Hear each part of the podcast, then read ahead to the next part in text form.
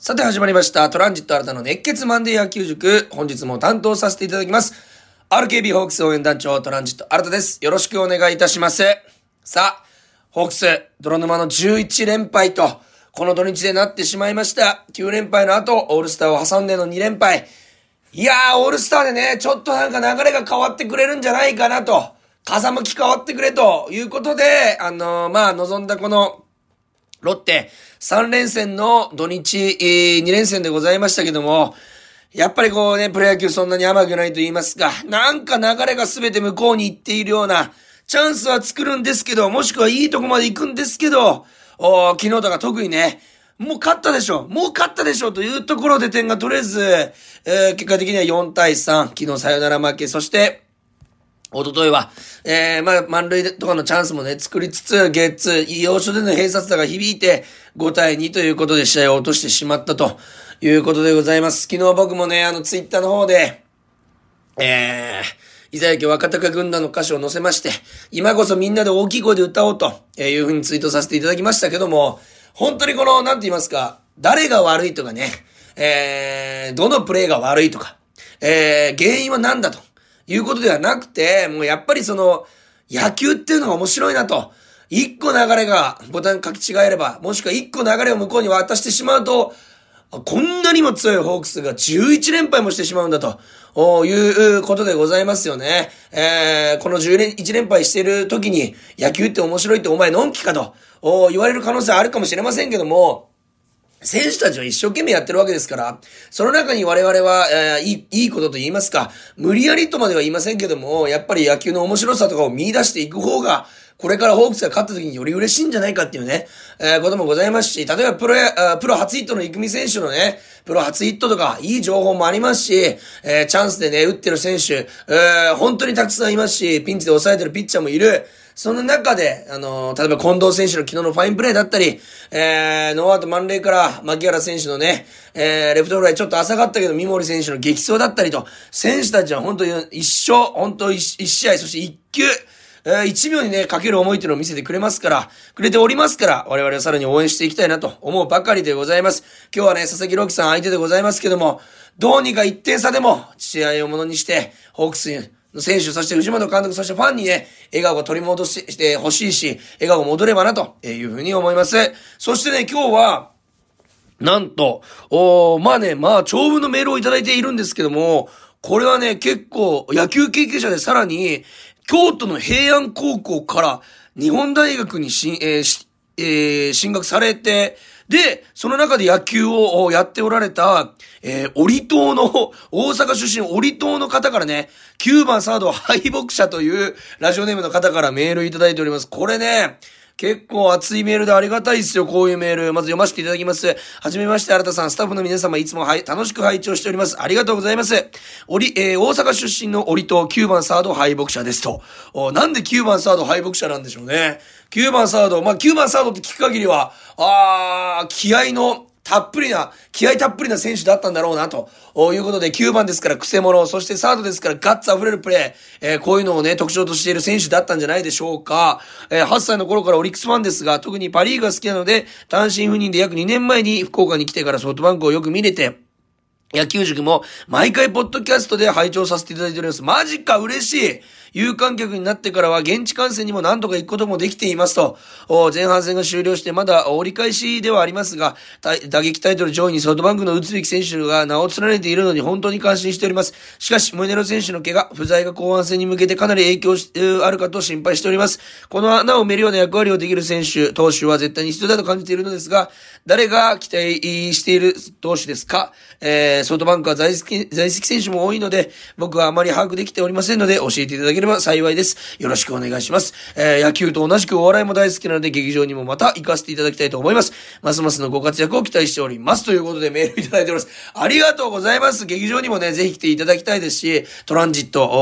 おねえ出演してるステージ、えー特に見ていただきたいなと、えいうふうに思いますけども、えー、折戸おーの方から、あー前半戦が終了して、まだ折り返しではありますかっていう、この折りがかかっていることに今ちょっとクスッとね、えー笑いそうになりましたけど、もちろん無意識でしょうけども、えー今福岡にいらっしゃるということで、えオリックスファンでございますが、パリーグのホークスの試合も見に来てくださっていると、嬉しいですね。ええー、嬉しい。そして平安高校から日本大学と超名門から超名門に野球で進学しておりますんで、すごくあの、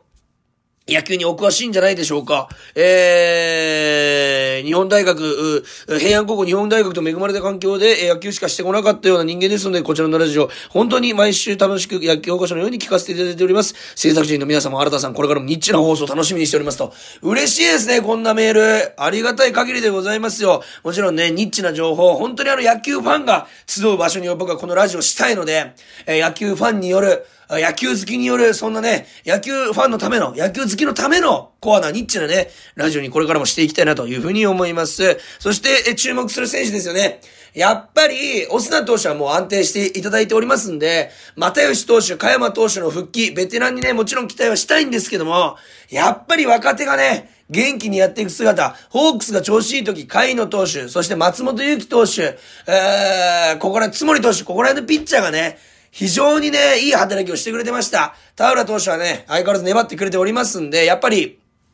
この右、右投手の7回8回を担当している投手たちに、とにかく3人を無失点で抑えて帰ってきていただきたい。えー、先発投手もね、大量失点しているような試合はありませんので、やっぱり終盤、中盤から終盤にかけての失点がね、リリーフの中での1点が、かなり痛い試合が続いておりますんで、僕はズバリ、甲斐野投手、甲斐の投手がね、えー、ルーキー、そして2年目から、えー、その年の活躍ができればホークスはおのずと上位に上がっていくと思いますんで、そこ期待したいなというふうに思います。えー、やっぱり、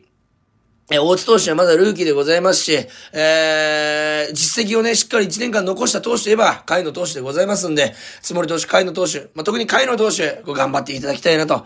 いうふうに思います。えー、9番、サウド敗北者、あー、さん、えー、メールありがとうございました。本当にね、熱いメールでございました。これからもね、え、ドームでも劇場でもお待ちしております。オリックスのファンとしては、あまり応援しすぎずにね、えー、ホークスの試合はこれからもよろしくお願いいたします。えー、それでは土日の試合、振り返っていきたいと思います。プレイボール。トランジット新たの熱血マンデー野球塾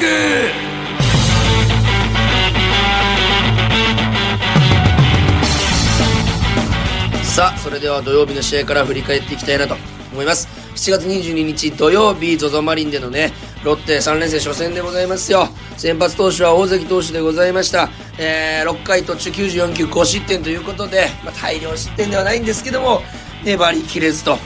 いうところで、えー、交代となってしまいました。えー、やっぱり、えー、大関投手もね、この、お一度離脱しまして、そこからなかなかこの調子が戻ってこないという現状が続いているというところでございます。やっぱり、えー、ストレートはね、力がね、だいぶ戻ってきたと思うんですけども、変化球が、えー、やっぱりこの真ん中付近から高めに浮いている球を通打あされているんじゃないかなというふうに見て取れます。えー、やっぱりね、大関投手の持ち味としては、インコースにグッと高め、そしてインコースにズバッと来るようなストレート、重い、強いストレート、そして、えー、チェンジアップ、スライダーという緩い球が低めに集まるという、ここのコンビネーション。外角低めの球が、えー、ストライクと思ったら、あえー、まあ、落差というよりは急速差でかなり落ちているように見える。そういった腕の振りをしたチェンジアップが、持ち味なんですけども、この球が上に浮いちゃうと、急速差も感じないですし、落差も感じないので通打されてしまうと、えー、いうような状況になってしまうということでございます。まあ、この試合はね、その次に投げた武田投手、加山投手、椎野投手は結果的には自責点はゼロと、あ、まあ、失点はゼロということでございまして、えー、ヒットを打たれながらも抑えているということでございます。特に、えー、まあ、あ椎野投手はですね、ダブルプレーを取って、そして8回裏も3人で切って取るということで、ナイスピッチングをしてくれました。これからも期待したいなというふうに思うんですけども、やっぱりね、えー、この、なかなか勝ち試合で、えー、投げていくという選手たちを、負け試合で今11連敗中なので起用していかないといけない。もしくは、同点の場面に起用しているということで、オスナ投手も久々のね、えー、登板が昨日ありましたけども、チーム状況も少しずつ、それによって変化してきてしまっているのかなというふうに思います。えー、そしてね、えー、打撃陣でございますけど、相手の西野投手がね、6回1失点ということで、こっちはチャンス作るんですけども、相手に粘りの投球されたと。沢村投手からね、1点は取ったんですけども、2点が精一杯だった。ヒットは9本出てるんですけども、2点が精一杯だったな、というふうに思います。えー、まあね、えー、土曜日の試合はまあ、1番、えー、中村明選手、そして3番近藤さん、4番柳田さん、5番牧原さんと、え、いうことで、ここら辺は打順変わらなかったんですけども、育美選手がね、えー、4打数1安打初、プロ初ヒットをマークしました。こういうね、若い、えー、若いというか、このまあ新戦力がね、こうやってチームにね、何かこのもたらすということで、小島の監督も、お一つ采配をね、取りまして、まあ、一本ヒット出て、非常に良かったなというふうに思いますし、二軍戦僕ね、直接玉下で見たことあるんですけども、本当に村上宗宗拓さんを見ているかのような背中、そしてバッティングフォームの豪快さ、そして、えー、スイングのスピードの速さ、そしてこ、あのー、えー、強さ、あをしておりましたんで、えー、一軍でも僕はね、期待できると思いますんで、えー、イクミ選手をね、僕は一軍でも使い続けてほしいなと、いうふうに、このチーム状況であれば使い続けてほしいなと、えー、いうふうに思います。やっぱり11連敗中、ということで、何が、まあ、この時は9連敗ですけども、何が必要かというと、やっぱりこの、レギュラーとかにとらわれない調子のいい選手を出すというところが短期決戦の戦い方をしていかないと、こういう連敗というのは抜け出せないのかなというふうに思います。えー、なので、新戦力の躍動というのは非常にチームにとっては、あいい、いい傾向ではないのかなというふうに思います。えー、まあ、試合としましては、えー1回の裏にですね、えー、まあ、2本のヒットで1、3塁作られて、ポランコ選手がセカンドゴロでゲッツーかなと思ったんですけど、ポランコ選手が意外と足が速くて、まあ、足が長いというのはありますけども、外国人選手の全力疾走というのは、チームを一つにしますし、やっぱりこのゲッツーは取られたくないという気持ちが前面で出てた走塁、えー、まあ、全力疾走しただけと言われればそうかもしれませんけども、ナイス走塁だったんじゃないかなというふうに思います。えー、そしてですね、この1点を取られた後に、えー、2回の表、柳田選手が先頭で、えー、ヒット出るんですけども、ここもランナー進進められず、えスリーアウト取られてしまう、ちょっと悪い空気が立ち込めて3回裏、やっぱり先頭はフォアボール出たから失点になると。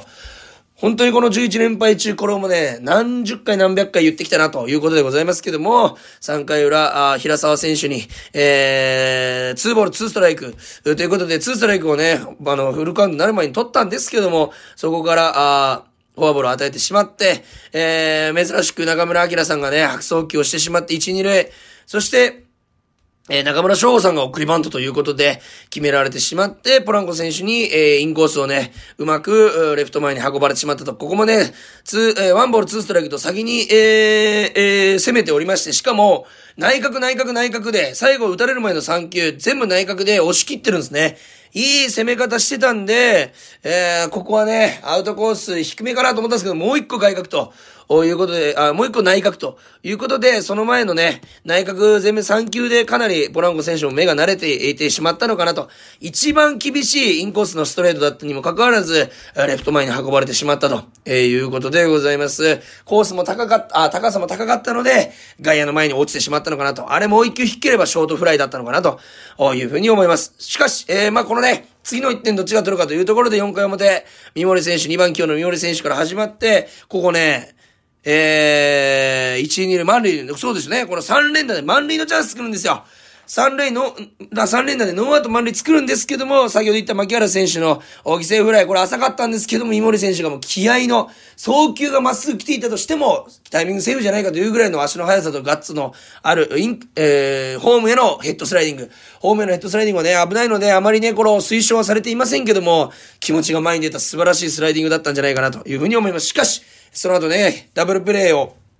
えー、栗原選手が取られてしまって、まあ、万事休すと、えー、いうことでございますね。この栗原選手、外角攻め、徹底した、えー、外角攻めをね、西野投手にされまして、シュート、スライダー、スライダーということで、えー、ストレート、これで2ボール2ストライク、えー、と追い込まれまして、最後ストレートを、えー、低めに集められて、外角低めを、まあ、当たり的には悪くなかったんですけども、ショート正面だったので、ゲッツーになってしまったということでございます。これで5回を終えて、3対1で負けてるんですけども、次の1点取れば分からないという場面で、えー、6回裏にすぐね、えー、石川慎吾選手、移籍してきたばっかりの石川慎吾選手、えー、そして、え安田選手に、えー、ヒットを打たれてしまって、ここも送りバントで進まれて、田村選手、そして中村翔吾選手にタイムリーと。まあ、ホークス打線との違いは、あえー、送りバントとか、えー、スコアリングポジションに行ってからの、おなんていうんですか、決定力が、この試合はもうロッテにあったのかな、というふうに思いました。えー、やっぱり、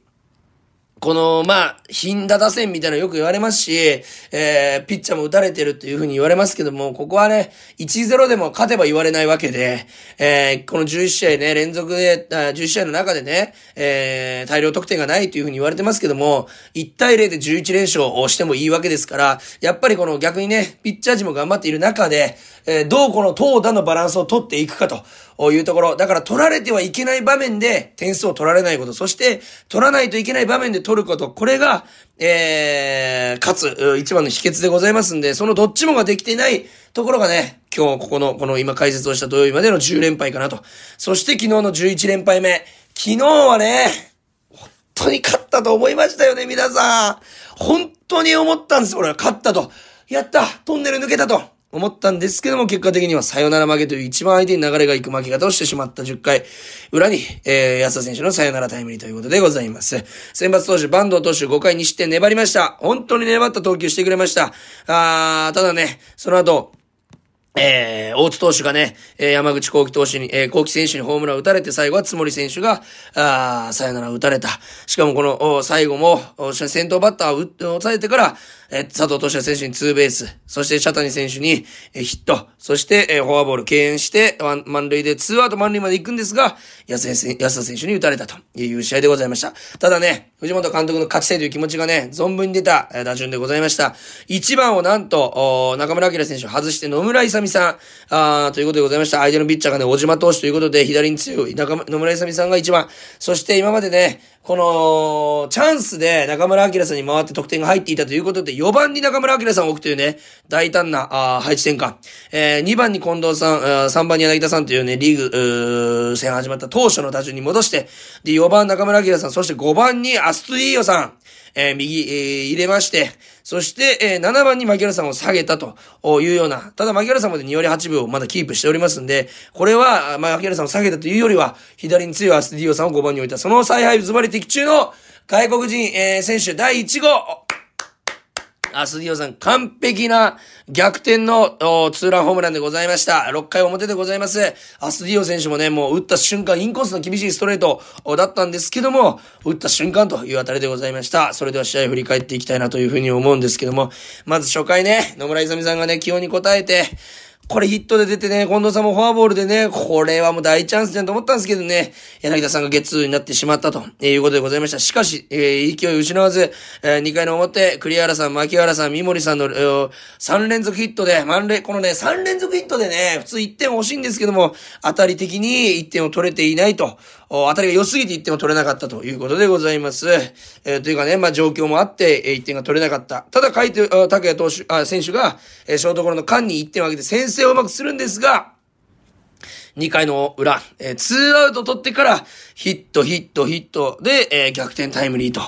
いうことでございまして、ホークスこの11連敗中、2アウトからの失点が有原さんとかね、特に、えー、含めてですけども、目立つというところで、2アウトからの失点、えー、がね、海野さんもそうだったかな。ちょっとね、厳しいなと、痛いなと、えー、いうところでございます。しかしね、6回表ですよ。すべてをね、振り払うようなアスディオ選手の逆転ツーランホームラン。アスディオ選手もね、今まで溜まったね、ストレスと言いますか、自分に対する不甲斐なさでしょうか。本当に打った瞬間、さ、叫んで、バット投げて、本当に気合の入ったダイヤモンド一周、そしてベンチに入ってもヘルメをね、強めに置くようなね、本当に気合入った、ああ、本当にあの、なんていうか、この、見たかと。これが俺の力だと言わんばかりのね、えー、ホームランでございました。来日初アーチが逆転弾ということになりました。打ったコースは本当に厳しいインコースのストレートでございましたけども、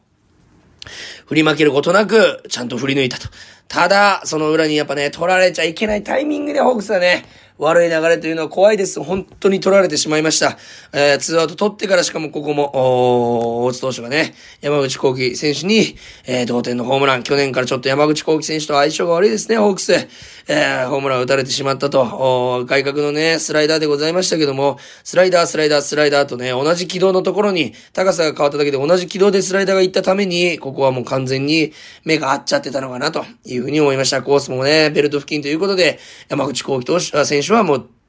大好物だったのかなというところでございます。ただ、ここのターニングポイントとしましては、7回表、えー、先頭の甲斐選手がエラーで出まして、フォアボールで送って、あ、バントで送って、フォアボール、フォアボールということで、ワンアウト満塁から1点、もう入らなかった中村晃選手のライトフライと書いてあります。えー、というふうにね、えー、メディアに書いてあり、この記録で残ってますけども、ライトライナーですね。本当にいい当たりが正面について、えー、点が入らなかった。そして、8回表、えー、今度安田選手のエラーで、えー、出塁するも、点が入らない。えー、そして、えー、10回の表も、先頭がね、柳田選手がレフト前で、えー、ランナー出るんですけども、点が入らない。ここの7回、8回、9、えー、7回、8回、10回。ここで1点取っていれば、あー、ホークスの流れだったのかなと、いうことでございます。えー、先頭でね、ランナーを出していい感じでね、雰囲気はイニング入るんですけども、やっぱりこの11連敗中、10連敗中、9連敗中っていうのが選手にとって、ちょっとね、ずしんと重くのしかかっているのかなというような状況でございます。ただね、今日はね、佐々木朗希投手相手に、えー、どうにかね、選手たちが踏ん張ってくれて、そして石川投手が意地の投球、絶対に見せてくれると思います。えー、ポイントとしては、あ佐々木朗希投手をね、えー、の高めに浮いた、えー、ストレート、そしてスプリット、これを捉えられるかと。もちろんいいピッチングをしてこられるのはね、もう分かっているので、えー、やっぱりね、序盤に点を取って、えー、佐々木朗希投手を慌てさせたいな、というところでございます。さあ、11連敗中でございますけども、絶対にこのね、トンネルは抜けますし、トンネル抜けたらもう明るい未来しか待ってないと僕は思いますんで、後半戦、残り59試合ですか、えー、35勝したいなと。35勝、そして、えー、38勝ぐらいけたらもうまた優勝またというか優勝戦績復活できると思いますんで夏場に強いホークスをね見せていただきたいなというふうに思います。そして皆様からのメールも再びお待ちしております。毎回、えー、メールアドレスは kor.rkbr.jp えー、て小文字で kor.rkbr.jp までよろしくお願いいたします、えー、私への質問疑問そしてホークスへの応援メッセージ何でも構いません。皆様からのメールお待ちしております。じゃあいざ行け若鷹軍団。我らの我らのソフトバンクホークス11連敗抜けるように皆さんで応援しましょう。今日も聞いていただきありがとうございました。ゲームセット。ここで Google ポッドキャストをご利用の方へお知らせです。Google ポッドキャストは2024年6月23日をもってサービスを終了します。引き続きこの番組をお楽しみいただくにはラジコ、アップルポッドキャスト、Spotify、Amazon Music、YouTube Music、いずれかのアプリをご利用ください。これからも RKB ラジオのポッドキャストをお楽しみください。